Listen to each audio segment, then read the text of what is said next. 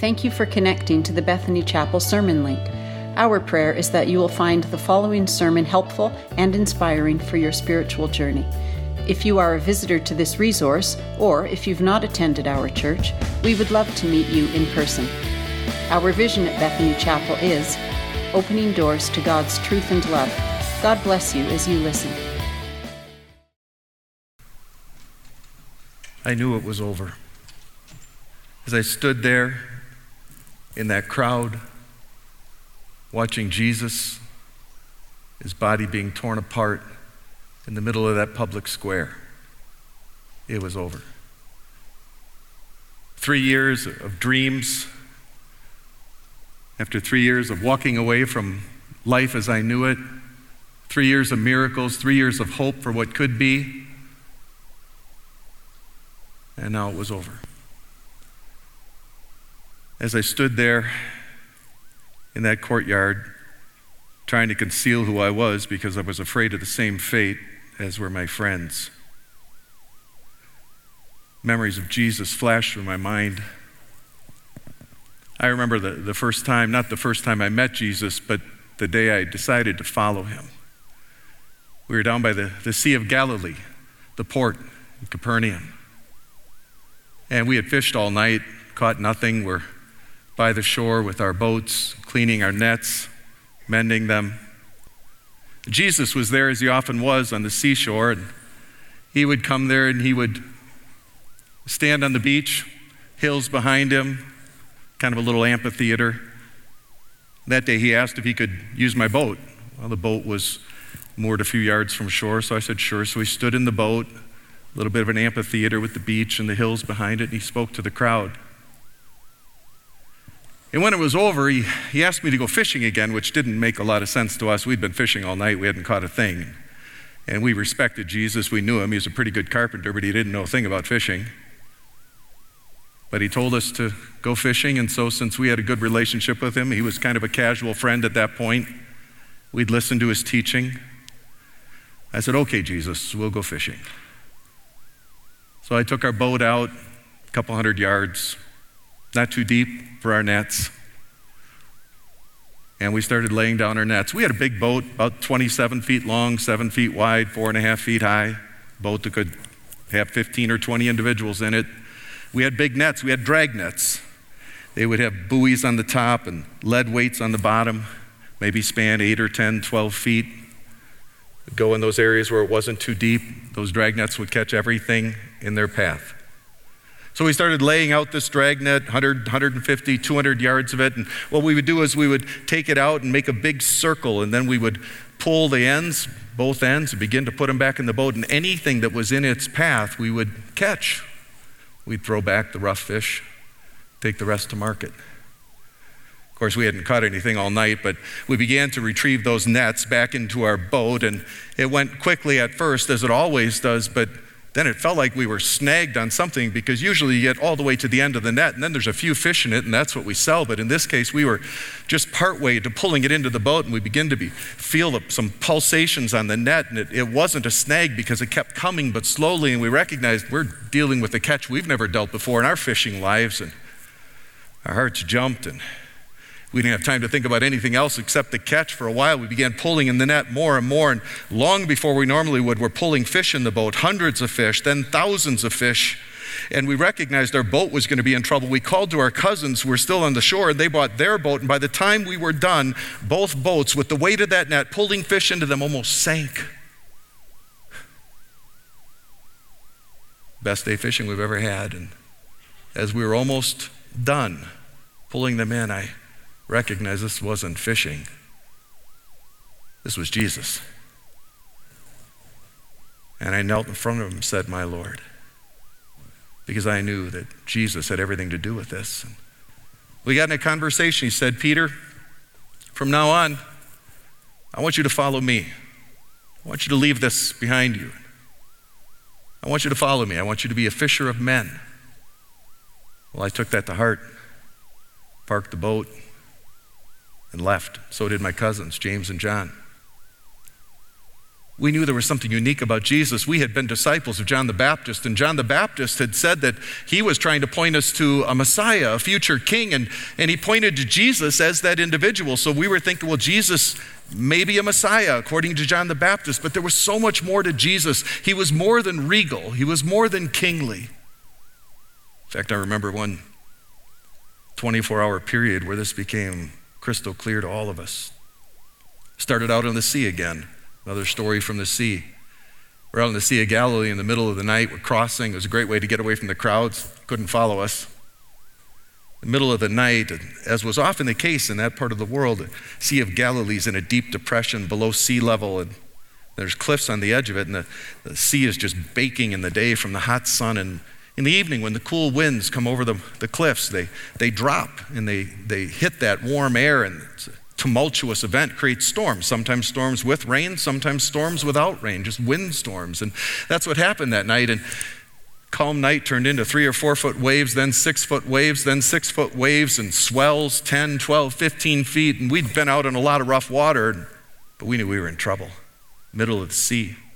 We took down the sail. We tried to keep the ship steering right into the wind or going with the wind, but we didn't want to get swamped from the side. We're doing everything we can to or keep ourselves in the right place and to, to bail at the same time. Finally, we think of Jesus. Maybe Jesus can do something. So we wake him up. He's asleep in the front of the boat, and I'll never forget what happened. He stands up, boat turns sideways. I see a wave coming that's going to swamp us, and he just says, Peace, be still. And in moments, no wind immediately, and then the result of the wind, no waves. A sea like glass. I looked at my friends. Who is this? Who is this that even the wind and the waves obey him? And it continued. We got to the shore. I never wanted to hit the beach so bad in my life. Get out in the shallow water as the boat hits the sand, and I begin to walk on the beach, Jesus the same, and two men come running towards us, and it was terrifying. They come running out of an area that's like an ancient graveyard, caves on the side of a hill along the sea. They come towards Jesus. They weren't coming towards us, they were coming towards Jesus. We just were afraid of them naturally. They were naked. They had scars, they had welts where you would have chains, they had been they had broken out of prisons.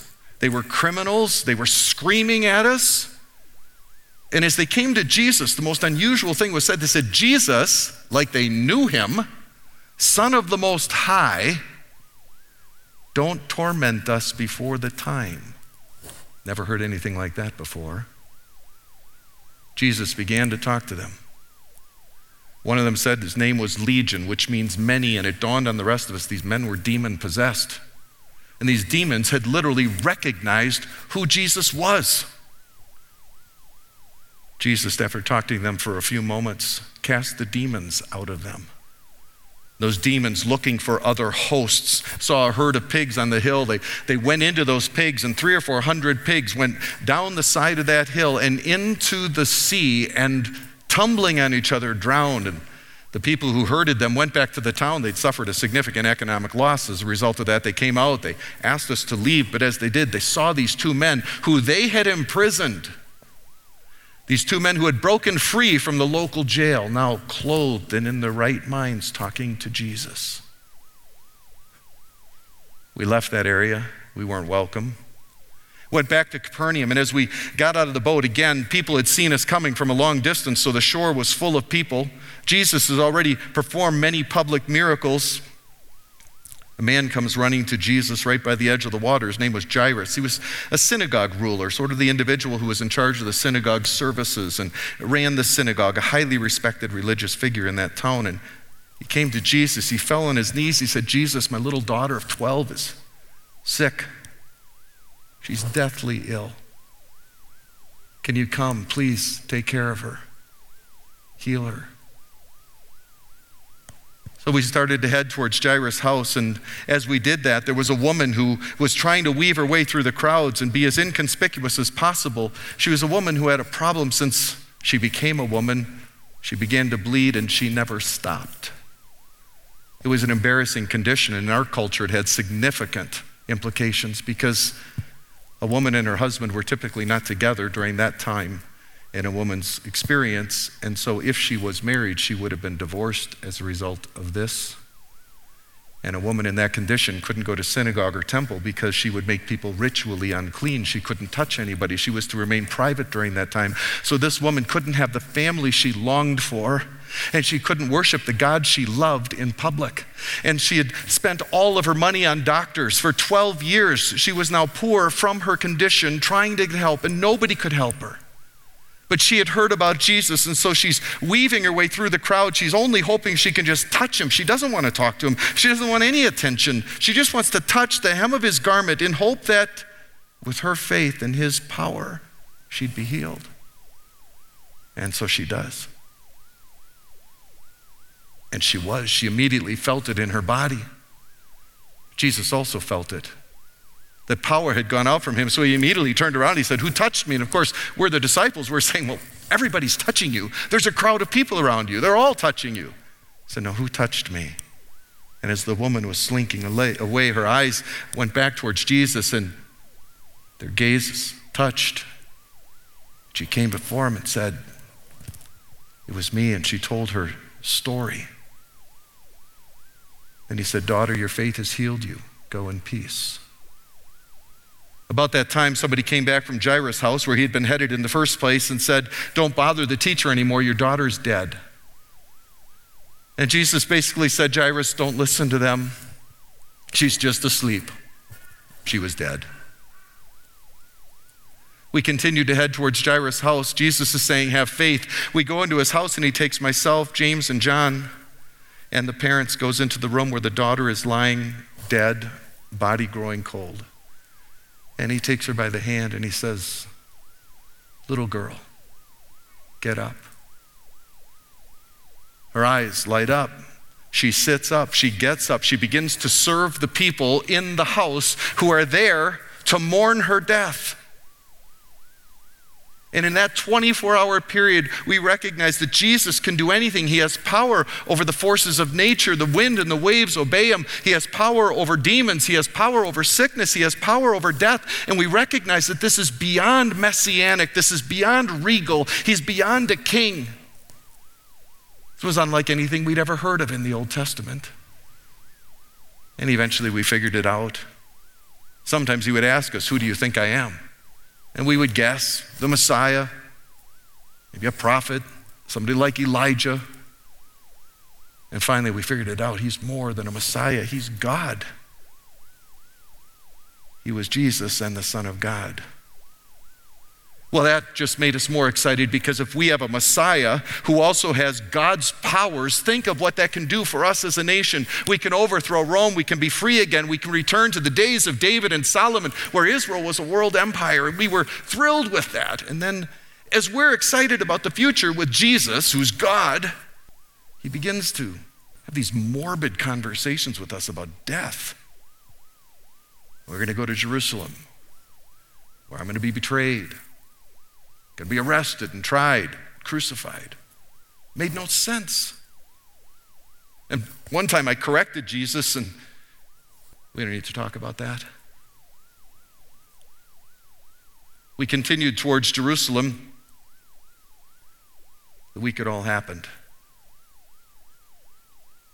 And it was exciting because the talk of death subsided for a little bit, and on Palm Sunday, he owned who he was. He rode into Jerusalem in an unbroken colt in fulfillment of Zechariah 9 that, that the Messiah would come that way. And so that day we knew, okay, he's finally owning in a public fashion who he is. And there were thousands, tens of thousands of people thronging the roads. Two and a half million people were around Jerusalem that weekend, and thousands had come from Galilee and knew him and knew of his miracles. And they were shouting, Hosanna, which means, Lord, save us. It was, it was a cry to restore the kingdom of David, the glory days of Israel. And Jesus owned it and accepted it. No more talk of death. The next day, he went in the temple and cleaned it up and offended a lot of the religious leaders. And from that moment on, there was a price on his head. On Thursday night, he was back to his morbid self. He started talking about how one of us would betray him. One of us, one of the 12 who'd given up everything to follow him. Said, Not, none of us are going to do that, Jesus. He said, Oh, yeah, it's going to happen. I said, Well, okay, in a private moment, Jesus, maybe they will, but I won't. If anyone will stand with you, it's me. You can count on me. That's when Jesus told me that he couldn't count on me, and before that night would be over, I would deny him three times. We went to the garden, garden we spent a lot of time. Soldiers came to arrest him along with Judas, who ultimately betrayed him. And as they came, Jesus didn't lose his powers when they said, Where is Jesus of Nazareth? He said, I am he. And at the sound of his voice and his power emanating from his divine being, they all fell to the ground. He was still God. Nothing had changed. Same man who had power over nature, evil, sickness, and death had those powers in the garden where he was betrayed. He demonstrated a few minutes later as they were resting. I took out a short sword and I started hacking away trying to defend my Lord. I, I got one of them. His name was Malchus, cut off his ear. Jesus stopped the whole scene, took that ear and put it back on Malchus' head and healed him. He maintained all of his powers, yet he let himself be taken. It made no sense. He's Messiah and God. He doesn't flee, he doesn't use his powers. So they took him and put him on trial in the middle of the night. There were more illegalities in that trial than I can list in the time we have. He was in the high priest's house back and forth from different authorities. Witnesses were messing up their stories. They couldn't convict him. Finally, Jesus just owns who he is, and he's accused of blasphemy and condemned to death. Well, Israel had no power over the sword. They had no power to execute anyone for capital crimes because they were a conquered nation. So the religious leaders, early in the morning, right at dawn, took him to Pilate in his praetorium, governor's mansion for trial. Pilate interviewed Jesus, knew that Jesus was no threat, but Pilate was a politician. And he had a history of pretty abusive behavior with the Jewish population. So he saw this as a way to be okay with them. And so he gave in to their demands and said Jesus could be executed. First part of execution was called a flogging or a scourging. Took a short handled whip, 12 to 18 inches long. One end of that whip were about 8, 9, 10 strips of leather, 6 to 8 feet long. Called it a cat of nine tails. The end of each strip of leather was a piece of bone or lead. They took Jesus and they tied his hands to a post on the ground. They pulled his robe back over his back. He was bent over the ground. And they began to apply that cat of nine tails to his bare back. This was not a whip meant to punish, this was a whip meant to kill, because when the whip was applied to Jesus, every one of those tips sunk in his flesh. The whip would not withdraw until it was jerked back, and with it came parts of our Lord. And over and over they hit him until he was in a pool of blood not recognizable as the person I had known for three years, so beaten and torn that you could see his organs through his back. Not a sound from him. They took him from there, they gave him the cross member, the cross beam, the horizontal beam of his cross, and made him carry that through the city. Got to the place where he was to die. He couldn't carry it the whole way. He was bleeding to death already. Got to the place where he was going to die. They call it Golgotha. It means the place of a skull. A rock formation looked like a skull, and they there were vertical beams that always stood like trees there for crucifixions. They took this horizontal beam and they nailed him to it, and then they used a pulley to pull him up. They set it on the vertical beam. They tied it together, nailed his feet to it. And there he hung between heaven and earth. It was over. But there were a couple of very strange things that happened that, that made my mind wonder if more was going on, if, there, if something was going on that I couldn't see in that moment. Because at noon that day, from noon until three, pitch black. So black that historians say that you could see stars in the sky at noon. And these weren't our historians. Darkness was a sign of judgment. In any ancient culture, we, we knew that the gods or God was punishing when that took place, and now we know that in that moment, God the Father was punishing Jesus in his body for the sins of the whole world, for every bad choice that I had ever made, for the three betrayals that very night before. Jesus was paying the price for those.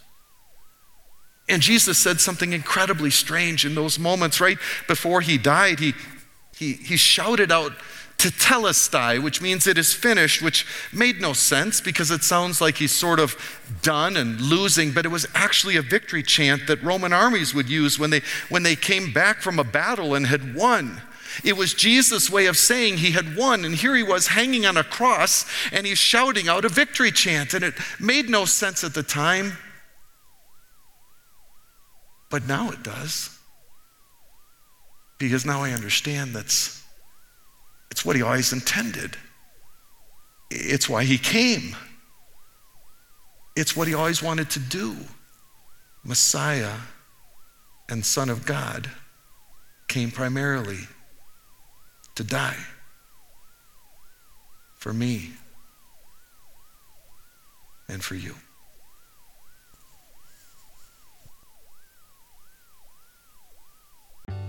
Thanks for listening to this sermon. We hope you found it connected you to the God of truth and love who we worship and serve at Bethany Chapel. If you have any questions or want to connect to any of our pastors, please go to our Bethany Chapel app and choose Connect, or go online to bethanychapel.com and click Come. Thanks again, and God bless you.